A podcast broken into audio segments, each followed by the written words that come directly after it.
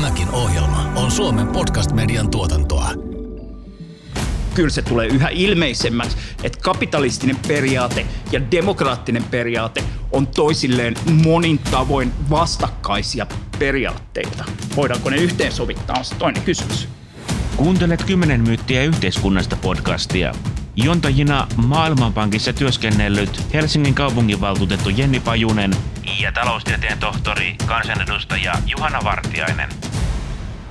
Kyllähän globaali kapitalismi on ihan loistava juttu, kun se on nostanut satoja miljoonia ja miljardeja ihmisiä köyhyydestä ja vaikka se nyt tämän epidemian vuoksi on sordinolla, niin Minusta on ihan outo ajatus, ettei se käynnistyisi taas sitten entiseen tapaan.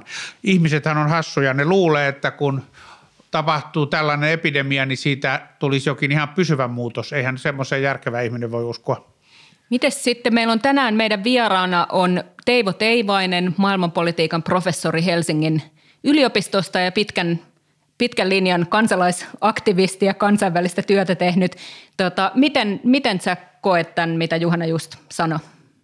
No en mäkään usko, että tämä koronatilanne tässä tulee merkitsemään mitään kauhean suurta muutosta, että helppohan tässä muistella 2008 kieppeillä, kun monet vaikkapa jos kansalaisaktivistit sanovat, että nyt kaikki on muuttunut ja se, mitä monet kutsuvat uusliberalismiksi, mun mielestä mahdottoman huono termi muuten, äh, on kuollut ja äh, kaikkea tämmöistä. Äh, tämä ei meinaa, että tämä nykyinen kriisi olisi samanlainen kuin viimeinen finanssikriisi tai oikeastaan samanlainen kuin mikään muistissa oleva aiempi kriisi, mutta silti kyllä mä nyt vähän ehkä tuossa kuitenkin Juhanan kanssa – tästä asiasta olisi samaa mieltä, että ei tämä välttämättä muuta maailmaa niin paljon kuin me ajateltiin. Mun mielestä tässä nyt siis ennen, ennen koronakriisiä viimeisten vuosien aikana on käyty aika mielenkiintoista keskustelua tästä – siis tosiaan kapitalismin tulevaisuudesta ja siitä niin kuin ikään kuin vastuullisesta kapitalismista. Ja sitten on tullut näitä erilaisia ää, ulostuloja, kuten amerikkalaisten yritysjohtajien Business Roundtable, joka sitten vaatii, että okei, että perinteisesti yritys tuottaa ää, tuottaa lisäarvoa omistajille, mutta nyt itse asiassa pitää tuottaa lisäarvoa myös yhteisölle ja koko yhteiskunnalle.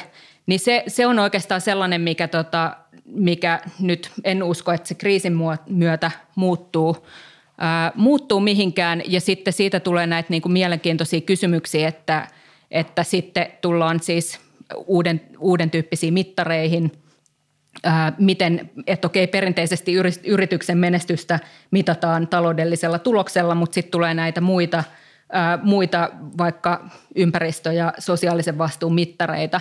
Ja tämä mittarikeskustelu tulee taas vähän kaikilla tasoilla, että samaan aikaan myös sitten, sitten okei, okay, puhutaan, että onko BKT, BKT niin kuin riittävä mittari ja miten, miten, niin kuin minkälaisia uuden tyyppisiä mittareita kehitetään.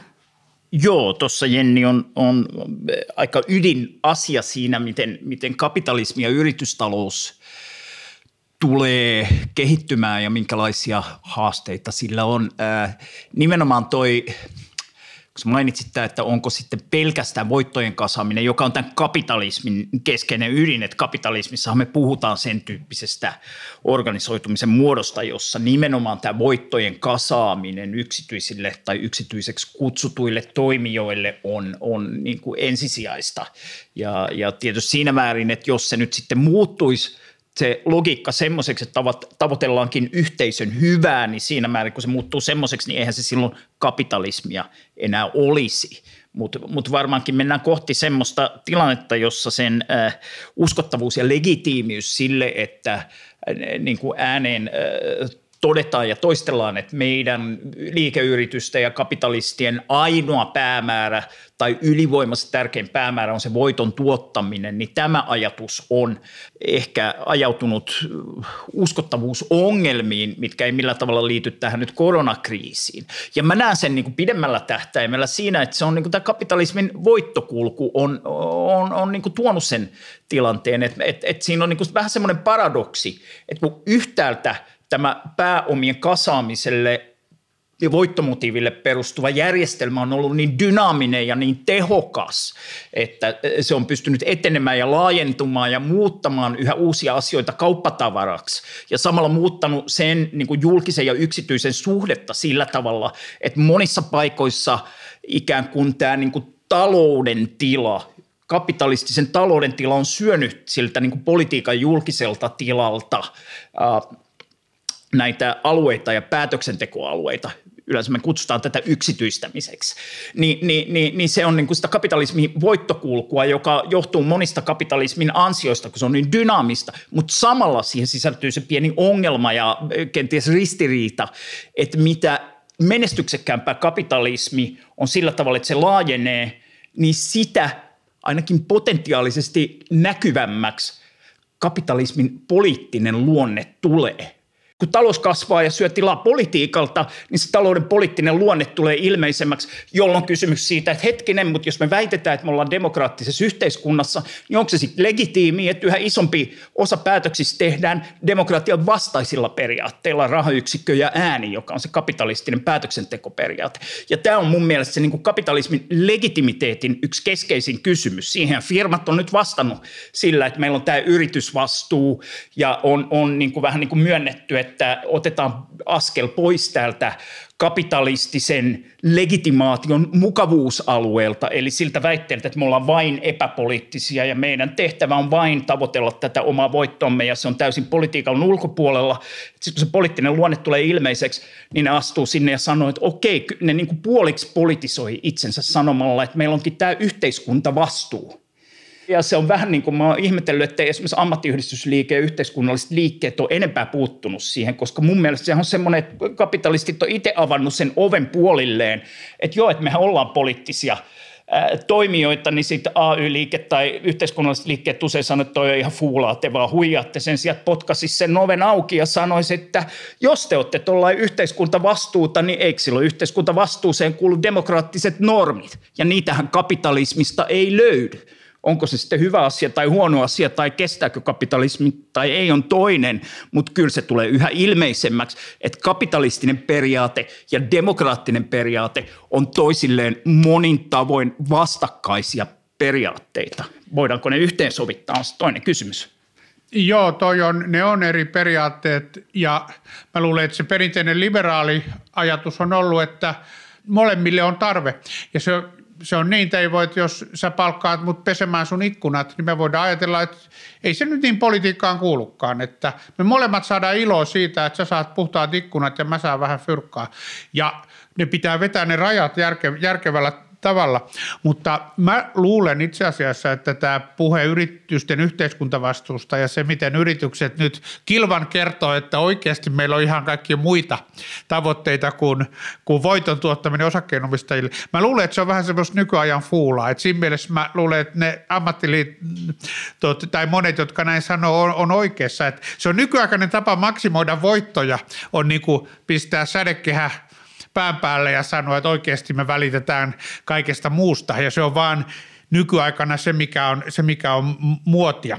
Mutta mua kiinnostaa, Teivos, sun ajattelussa se, että mitä sä pidät niin kuin suurimpana haasteena tässä itse kapitalismille, kun musta tuntuu kuitenkin, että se on sillä tavalla, vähän niin kuin jo Marx kirjoitti, niin se on sillä tavalla vastaansanomaton voima, kun se tuottaa niin paljon hyvinvointia dynaamisesti, niin eihän sitä pysäytä mikään, ellei se sitten menetä ihan poliittista legitiimiyttään, että nationalistit tuhoaa vapaakauppasopimukset ja, ja näin, mutta mutta tota, muuten en mä oikein näe sille, näe sille haastajaa. Tämä on kymmenen myyttiä yhteiskunnasta podcast. Juontajina Jenni Pajunen ja Johanna Vartiainen.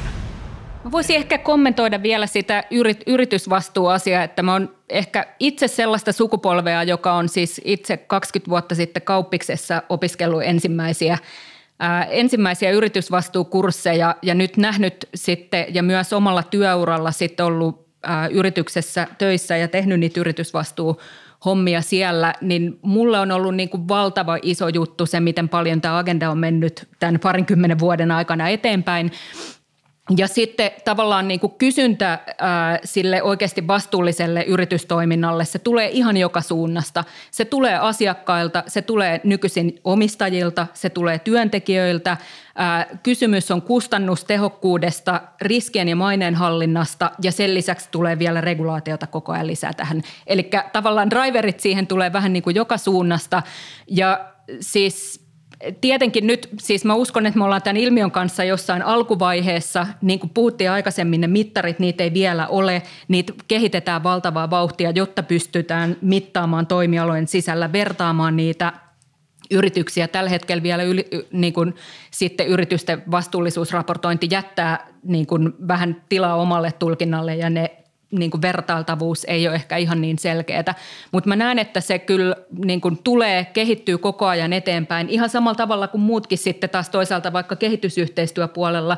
Okei, Maailmanpankissa, missä on ollut töissä, niin siellä oli ihan samalla tavalla tämä niin kuin sitten tulosten mittaaminen. Myös muiden kuin taloudellisten tulosten on mennyt valtavasti eteenpäin.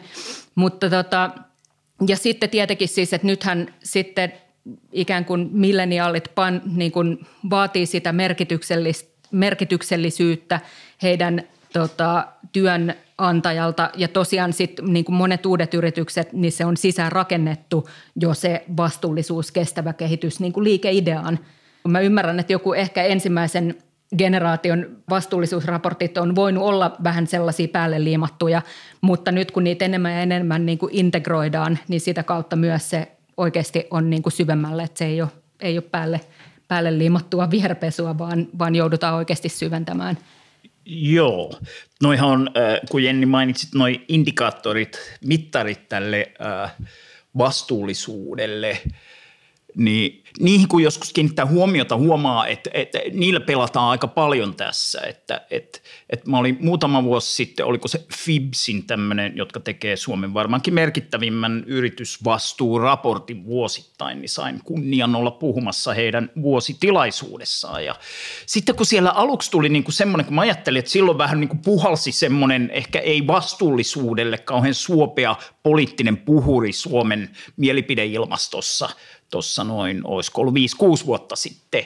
Ja sitten kuitenkin siellä oli niin kuin johtopäätös, että nyt tämä on jotenkin tämä vastuullisuus kuitenkin lisääntynyt, kun on tehty kyselyitä esimerkiksi yritysjohtajilta tai vastuu, yritysvastuu niin kuin yksikön johtajilta, niin, niin mä sitä vähän ihmettelin. Sitten mä aloin katsoa niitä ja tulikin ilmi, että siinä oli vähän niitä mittareita määritelty uudestaan. Ja sitten sit kävikin ilmi, että siellä onkin semmoinen, että otetaan tämä, koska nämä kuluttajat on niin tärkeitä. Ja kuluttajat, ja on vastuullista niin kuin kuunnella kuluttajia. Ja lopulta sitten semmoinen mittari, että sopeutuuko tämä yritys kuluttajien niin kuin, toivomuksiin, niin se on sitten niin kuin se vastuullisuuden mittari. Että jos yritysjohtaja sanoo, että että kyllä, kuluttaja on kuningas ja kuuntelemme heitä, niin yritysvastuu mittarin tilinpitäjä laittaa ruksin siihen, että nyt on vastuullisuus lisääntynyt. Ja mä olin niin kuin, että mitä hittoa, että eikö, eikö tämä nyt, että niin kuin yritys – joka pyrkii myymään tuotteitaan, kuuntelee kuluttajat, on niin kuin kapitalismin niin kuin perusoppikirjan ensimmäinen asia. Mutta totta kai, jos se määritellään sitten niin kuin vastuullisuuden mittariksi, niin me saadaan homma näyttämään hyvinkin vastuulliselta, että yritysjohtajien vastuutietoisuus on lisääntynyt. Tämä nyt saattaa tukea sitä Juhanan, Juhanan ehkä hiukan joku voisi sanoa kyynistä huomiota, jonka osittain kyllä jaan, että onko ne sitten vastuupuheen takana kuitenkaan nyt sitten niin suuri suurta vastuullisuutta. sehän, toi, toihan on niin kuin iso kysymys, että, kyllä, että kyllähän ne, ne niin kuin on yhteen sopivia juttuja, että jos on niin kuin laskettu, että tällä, että me sanotaan ja tehdään sellaisia asioita, että ne on vastuullisia ja näyttää vastuullisilta, niin se lisää meidän brändin houkuttelevuutta ja sitä myötä meidän myyntiä. Ja tällähän sitä noissa niin business-aikakauskirjoissa ja muissa mitataan niin kuin aika paljon. Ja se asettaa sitten taas, koska mun, mun yritysvastuu oppi ja mun yritysvastuu näkemyshän tulee Milton Friedmanilta. Ja minähän niin kuin jaan Milton Friedmanin loistavan analyysin yritysvastuusta ja nimenomaan hänen poliittisen teoriansa yritysvastuusta, joka siis kuuluu suunnilleen niin, että Milton Friedman sanoi 1970-luvun alussa yritysjohtajille, että muistakaa, että tämä yritysvastuudoktriini, tämä on kumouksellinen doktriini. Että tämä ei ole semmoista harmitonta niin kuin näin, vaan tämä on kumouksellinen doktriini, koska jos te myönnätte olevanne jotain muuta kuin voittoa tavoittelevia juttuja, niin tehän niin kuin avaatte portit sille, että teidät sitten niinku oikeasti poliittisesti vastuullistetaan, kuten Milton Friedman aivan oikein sanoi, avoimessa yhteiskunnassa poliittiset päätöksentekijät tulee olla poliittisesti vastuussa. Mulle jäi vähän epäselväksi ja hän ei sitä taida olla täsmentänyt, oliko Milton Friedmanilla mielessä niin kuin Neuvostoliitto vai Ruotsi semmoisena uhkakuvana, että jos tämä vastuupuhe pääsee tunkeutumaan niin kuin kapitalismiin, mutta hän näki jo sen puheen uhkana kapitalismin legitimiteetille. Ja mun alussakin jo mainitsema pointti on vähän niin kuin se, että yritysvastuupuhe itse asiassa avaa sen tyyppisiä kysymyksiä kapitalismin legitimiteetistä, jotka kenties tulee näkyvämmäksi siinä, että, että ne on vähän niin kuin puun ja kuoren välissä, että jos yritykset sanoo, että kyllä me nyt ollaan vastuullisia, niin silloin tulee, no eikö sitten vastuuta ole se, että esimerkiksi päätöksiä tehdään demokraattisesti, ja eihän ne siihen voi suostua että yrityksen sisällä tehtäisiin, koska sitten se ei enää olisi niin kuin kapitalismia. Ja sitten se, se ei olisi osakeyhtiö. Sitten se, osake... sit se, sit se ei olisi osakeyhtiö. No sit, sit osakeyhtiö tullaan, että... on tietysti tämä niin kuin kapitalismin suuri menestysinnovaatio, mutta tavallaan myönteinen tulkintahan oli se, että, että kun kuluttajat maailmassa muuttuu ja kansalaiset kerta kaikkiaan muuttuu niin tietoisiksi, mä en tiedä uskonko mä tätä, niin, niin silloin itse asiassa ei tarvittaisikaan poliittisia päätöksiä jostain ympäristöveroista tai, tai laatustandardeista, vaan vain yritysten kilvoittelun kautta, kun kuluttajat vaatis jatkuvasti niin vastuullisia tuotteita, niin yritysten kilvoittelun kautta vaan ne onnistuisi voiton maksimoinnissa, jotka toimii vastuullisesti. Mutta sinänsä mä en oikein usko tällaiseen idealismiin, että, ja meidän ekonomisten ammattikuntahan on oppinut ajattelemaan, että poliitikkojen pitää kuitenkin säätää ne kovat normit, erilaiset tuotevastuustandardit ja eritoten tietysti päästö, päästövähennys, tota, luoda ne päästövähennysmarkkinat ja, ja niin edelleen. Mutta idealistinen tulkinta olisi se, että tällaisessa digitaalisessa maailmassa koko meidän globaali ihmiskunta yhtäkkiä vastuullistuu, mutta musta tuntuu, että meidän ei pidä liikaa kuunnella niitä, jotka on äänessä kehumassa vastuullisuuttaan, koska sitten ne, jotka toimii jollain vähän muulla tavalla eikä erityisen vastuullisesti, nehän ei ole mukana tässä kuorossa. Joo, jos ihan nopeasti tuohon, että se eh, kaunis ja sun niin kuin, mielestäni aivan oikein sillä turhan idealistiseksi maalaama – tai esittämä kuva siitä, että, että nyt niin kuin vastuulliset yritykset ja kuluttajat tekee päätöksiä ja, ja niin kuin ajatus, minkä kuulee usein, että se demokratia jotenkin toteutuisi sitä kautta, niin siinä mun mielestä ällistyttävän usein unohtuu se, että sehän meinaa, että silloin äänestetään lompakolla. Ja eikö meillä nyt esimerkiksi Suomessa on ajateltu niin kuin – ainakin sata vuotta ja enemmänkin, että lompakolla äänestäminen nyt ei ole niin kuin demokratian mis, minkäänlaisessa niin kuin oppikirjassa mukana. Et jos mennään semmoiset näillä niin kuin kuluttajapäätöksillä, voi olla, että sillä saadaan hieno ja kaunis ja ekologinen ja komea maailma ja näin, että se on niin toinen kysymys, mutta niin kuin demokratian kanssa silloin on aika vähän tekemistä, että tämmöisellä niin kuluttajakassalla lompakon kautta äänestämisellä, tietoisilla päätöksillä saataisiin niin maailmaa muutettua demokraattisemmaksi. E, e, tämä vaan siis huomiona siitä niin kuin kapitalismin ja demokratian suhteesta. Ehkä vielä ihan nopeasti tuohon tuota kapitalismiin, kun, kun musta joskus tuntuu, että siinä menee, niin kuin, mä itse näen niin kuin, äh, ikään kuin, ensinnäkin mähän, mähän on sitä mieltä, että kapitalismi, eli tämmöinen niin yritysvaltaan perustuva järjestelmä, jossa on tämmöisiä kollektiivisia yksiköitä, jotka tekee kollektiivisia yksilöiden vapautta tukahduttavia päätöksiä, oli ne sitten niin kuin Stalinin Neuvostoliitto tai suuret kapitalistiset liikeyritykset, niin niiden niin kuin vallan edistämisellä on hyvin vähän tekemistä liberaalien vapausihanteiden kanssa. Ja mun mielestä Suomessa – ehkä enemmän vielä kuin jossain muualla, toki tämä on muuallakin yleistä, niin kuin ajatellaan, että joo, meillä on tämä kapitalismi, tämä on tämmöistä, niin kuin me nyt nähdään tässä yritysvaltaan maailmassa, ja koska nämä liberaalit vapausihanteet on niin kivoja, niin kyllä tämä kapitalismikin sitten jotenkin on moraalisesti hyvä, kun se niin kuin niitä toteuttaa, vaikka minä väitän, että kapitalismi ei perustu liberalismiin, vaan kapitalismi pikemminkin tukahduttaa liberaaleja vapausihanteita. Ja, ja, ja, ja se niin kuin, ikään kuin ideologinen ja aatteellinen juttu, joka siellä on taustalla, minä kutsun sitä ekonomismiksi, eli ajatukseksi, että talous, kapitalisminen talous on tämmöinen politiikasta, ää, politiikan ainakin demokraattisten normien ulkopuolella oleva – kenttä ja se on paljon oikeampi tapa mielestäni kuvata kapitalismin toimintaa. Ja tässä esimerkiksi Björn Varuus on paljon niin kuin realistisempi ja parempi kapitalismianalyytikko sanoessaan, että nämä liikeyritykset nämä toimii vähän niin kuin diktatuurien tavoin. Ja sitten hän toteaa, että näin pitääkin – mutta se on niin realistisempi analyysi kuin semmoinen höpölöpö, että kapitalismi on jotenkin demokraattinen systeemi, jossa näillä, eikä tässä huoneessa kukaan siis näin ole väittänyt, mutta jos jossain kuulee, että se on niin demokraattinen systeemi, koska siinä vaikka näin niin vastuulliset yritykset ja kuluttajat Sitten tekee hyviä jos, päätöksiä. Mua kiinnostaa myös tämä kansainvälinen ulottuvuus ja sitten taas jos palataan niin kuin maiden tasolle ja sitten mietitään tätä sitten, että okei, tietenkin meillä on vähän eri, eri astein kapitalistisia valtioita ympäri maailmaa, niin mä haluaisin ehkä kysyä teiltä, että mitä pidätte niin kuin kapitalismin mallimaana? Ja sitten tota, no yksi mitä sitten, kun mietitään siis näitä tosiaan niin kuin hyvinvoinnin mittareita, ää, esimerkiksi mielenkiintoinen esimerkki on mun mielestä tämä Bhutanin Gross National Happiness Indeksi, jota he on 70-luvulta asti tehty, jossa siis tosiaan sitten taloudellisten mittareiden lisäksi niin sitten mitataan kansalaisten hyvinvointia, kulttuuriperinnön säilyttämistä, ekologista kestävyyttä, niin ehkä tästä tosiaan siis silta siihen, että mitä, mitä pidätte niin kuin kapitalismin mallimaana. Toisaalta sitten just ajattelen myös, että nyt kun on käyty tätä niin kuin vastuullisen kapitalismin keskustelua, niin mä uskon, että se ehkä maailmantasolla tuo taas lisää kiinnostusta ikään kuin pohjoismaista hyvinvointimallia kohtaan, koska sitten meillä on sitten näitä niin kuin hyvinvointiyhteiskunnan rakenteita ja turvaverkkoja perinteisesti ollut vähän enemmän mitä, mitä muualla maailmassa. Joo, mä kuulun niihin, jotka mieltää kapitalismin ensisijaisesti semmoisena paljon valtioita laajempana työnjaon järjestelmänä, eli, eli käsitys jotenkin siitä, että onko suomalainen kapitalismi tai kiinalainen kapitalismi tai näin, niin totta kai maiden välillä valtiot on niin kuin merkityksellisiä yksiköitä näin, mutta mulle kapitalismi järjestelmänä on niin kuin maailmanjärjestelmä, joka on niin kuin yksi työnjaon prosessi ja on tällä hetkellä globaali.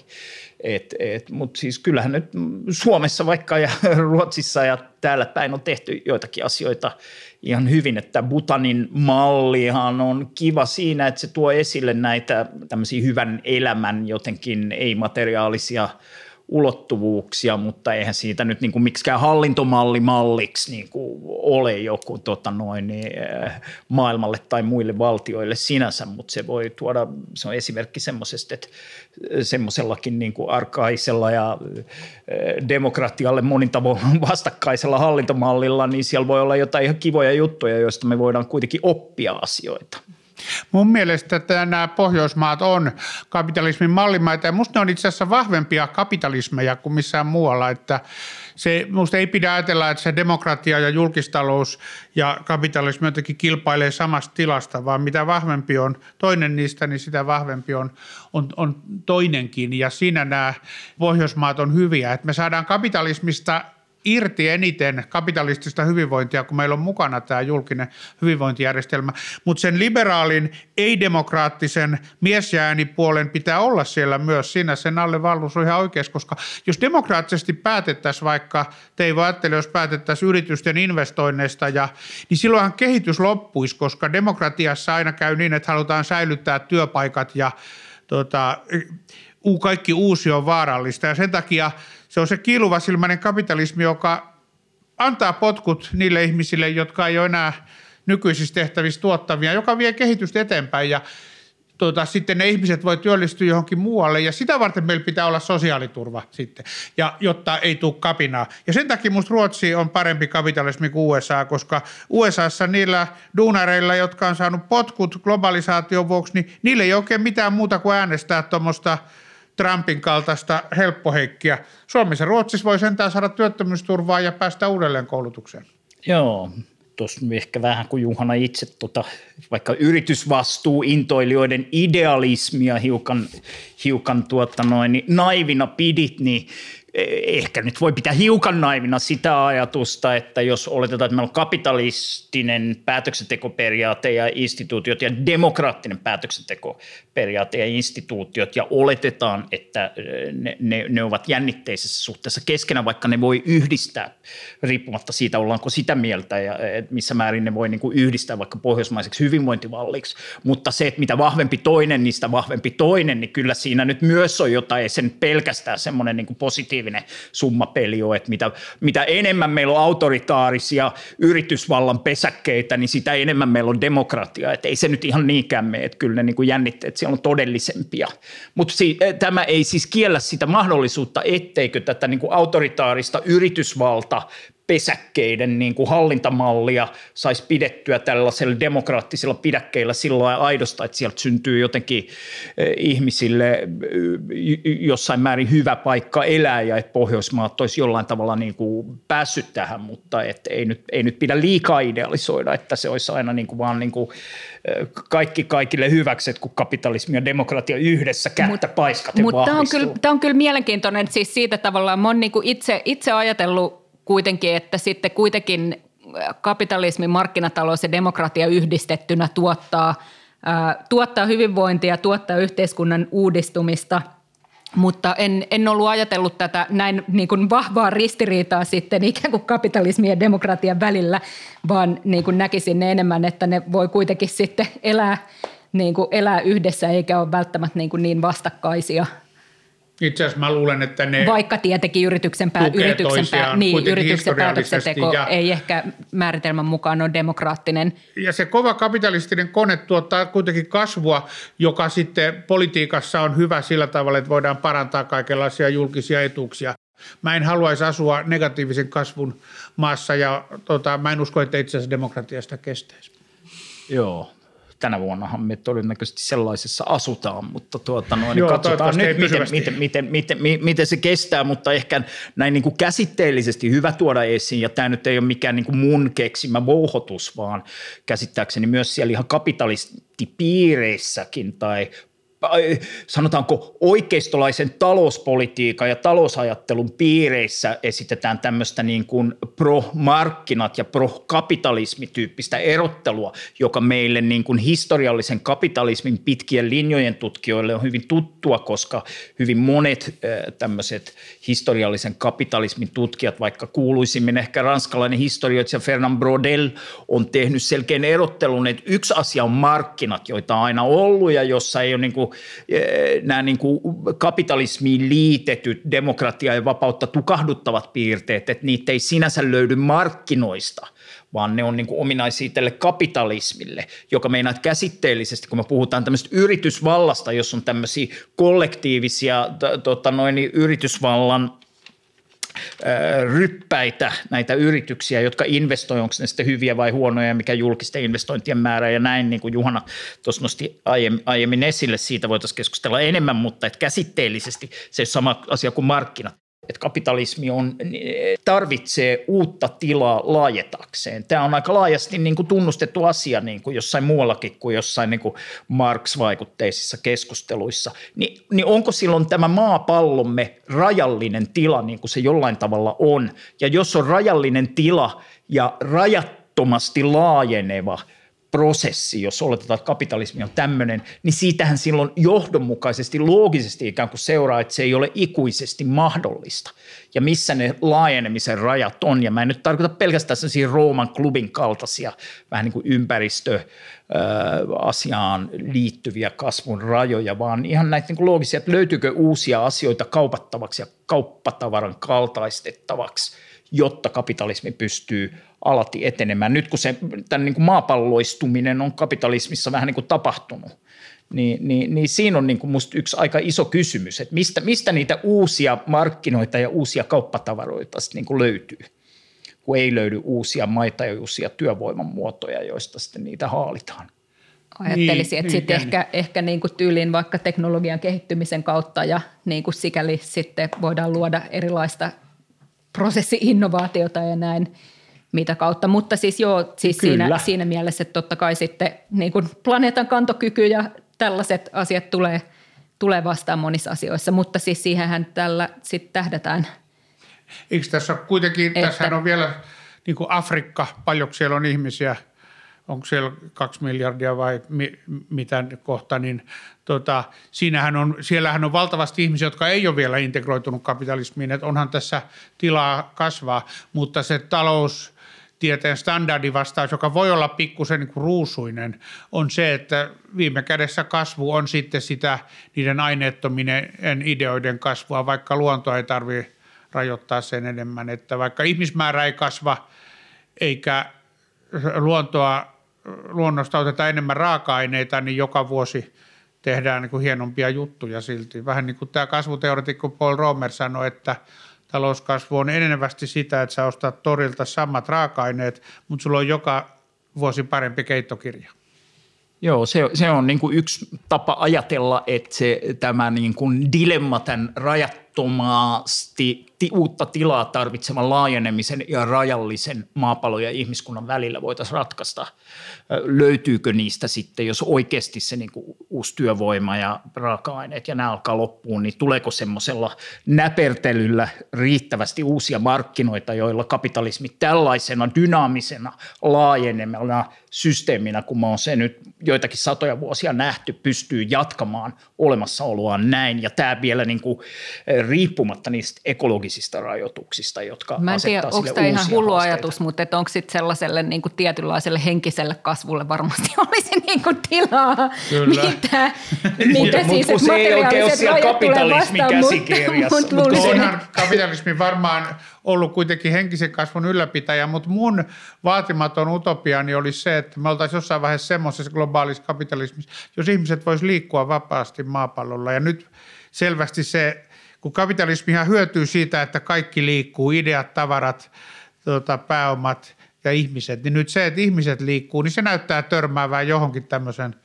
apinalauman vaistoihin, että se herättää sen reaktion, nationalistisen reaktion. Ja, mutta mä toivon silti, että se olisi megatrendi. Musta olisi ihanaa, että ihmiset voisi jossain vaiheessa, riippumatta siitä, missä on syntynyt, niin ne voisi liikkua ja asettua asumaan sinne, minne ne haluaa. Se on jännä suomalaisessa poliittisessa keskustelussa, jos kuuntelee on yhtäältä semmoista niin vapaa liikkuvuus ja tämmöistä vähän niin vasemmisto libertaari skeneä ja sitten kuuntelee jotain Juhanaa tai Heikki Pursiaista, jotka heittää tämmöistä niin vapaa liikkuvuus läpänderiä kuitenkin aika paljon vähän niin toisesta poliittisesta nurkasta jollain tavalla, että kyllä tämä niin kuin ihmisten liikkuvuus on monin tavoin perusteltua nimenomaan näillä liberaaleilla ihanteilla, mutta ne nyt valitettavasti ei ole kovin vahvoilla tässä meidän kapitalistisessa todellisuudessa.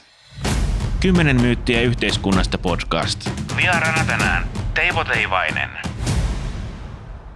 Tämä on myös hyvä muistaa, kun me puhutaan kapitalismista ja loppuuko eikö ja mitkä se vaihtoehdot on, että ehkä aika harva kuitenkin ajattelee, että olisi joku tämmöinen vääjäämätön kulku jotain kapitalismia selkeästi parempaa – maailmanjärjestystä, jota nyt sitten voisi kutsua vaikka sosialistiseksi tai jotain, että aika monissa kuitenkin perustuuko sitten Marxiin tai Schumpetteriin tai Weberiin tai Brodeliin tai kenen niin kuin historian, kapitalismin historian tulkitsijaan, niin on, on kuitenkin aika vahvana se, tai silloin kun siitä puhutaan, että jos oletetaan, että meillä on nyt kapitalistinen maailmanjärjestelmä, jos oletetaan, että se jossain vaiheessa loppuu, niin se mikä seuraa ei välttämättä ole niin kuin parempi tietenkään. Että silloinhan se voi vielä näyttää, että tässä oltiin aika moisia, niin kuin minäkin täällä olen koittanut tuoda esille, että tässä on, on, on tota kapitalismin ja demokratian välillä monia mielestäni hyvin ilmeisiä jännitteitä ja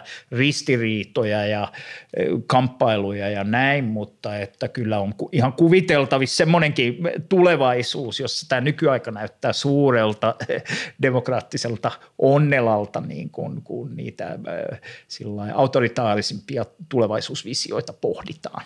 Ja ajattelisin, ajattelisin, että ehkä kuitenkin nyt nämä kapitalismin vaihtoehdot, esimerkiksi sosialismi ja kommunismia, niin on todettu, että ne ei myöskään toimi.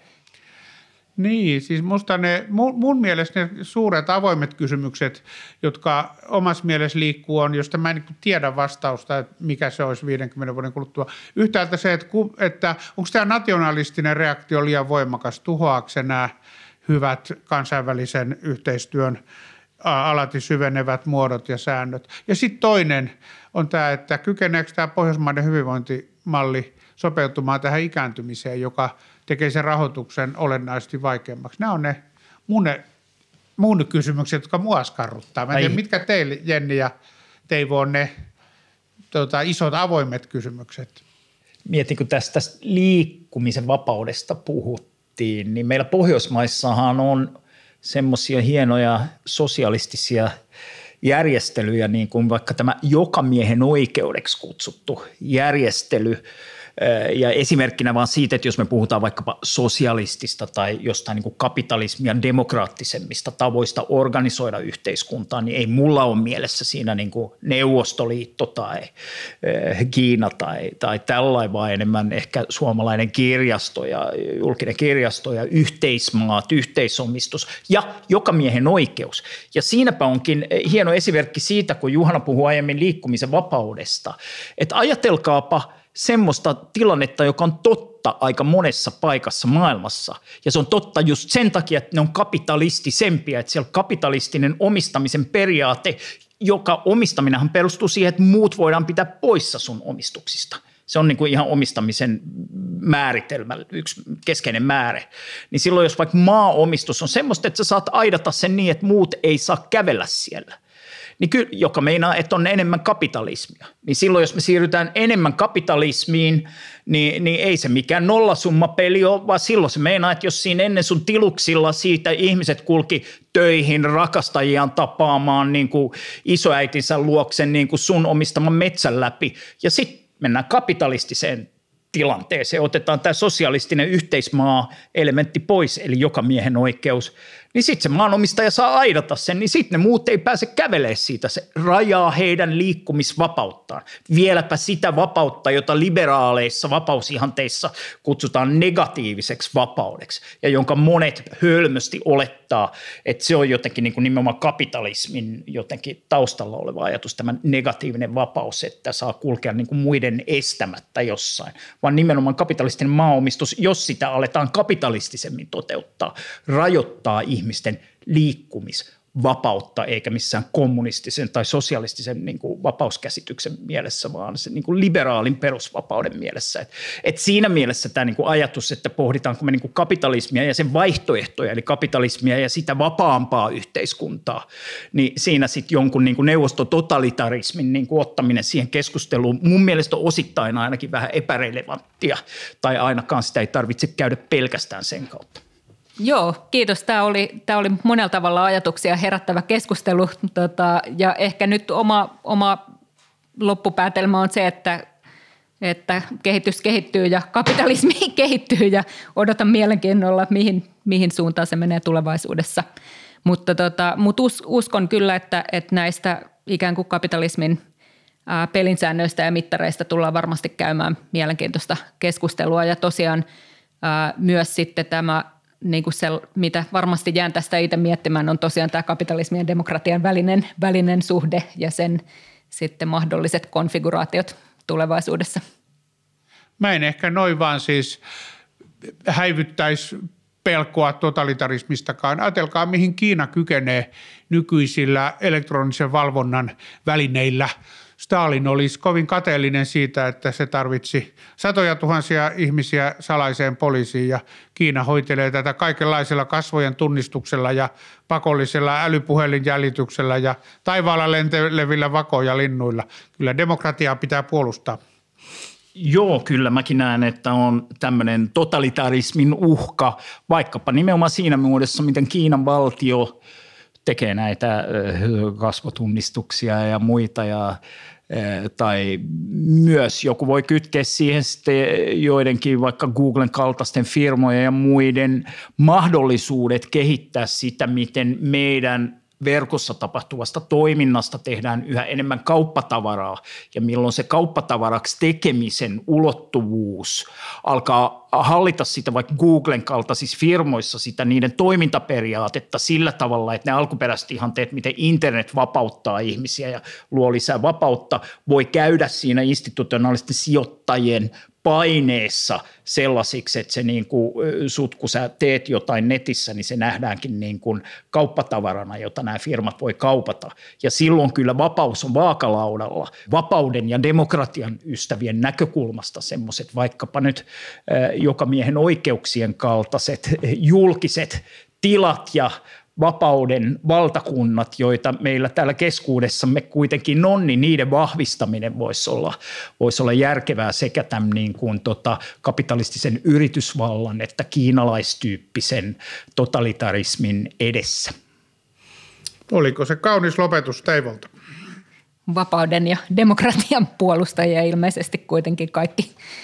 Vähän kaikki eri, ollaan ilman muuta. Vähän eri kulmista. Jenni Pajunen, Juhana Vartiainen. Kymmenen myyttiä yhteiskunnasta podcast. Tämän ohjelman tuotti Suomen Podcast Media. Löydät lisää podcasteja osoitteesta podcastmedia.fi.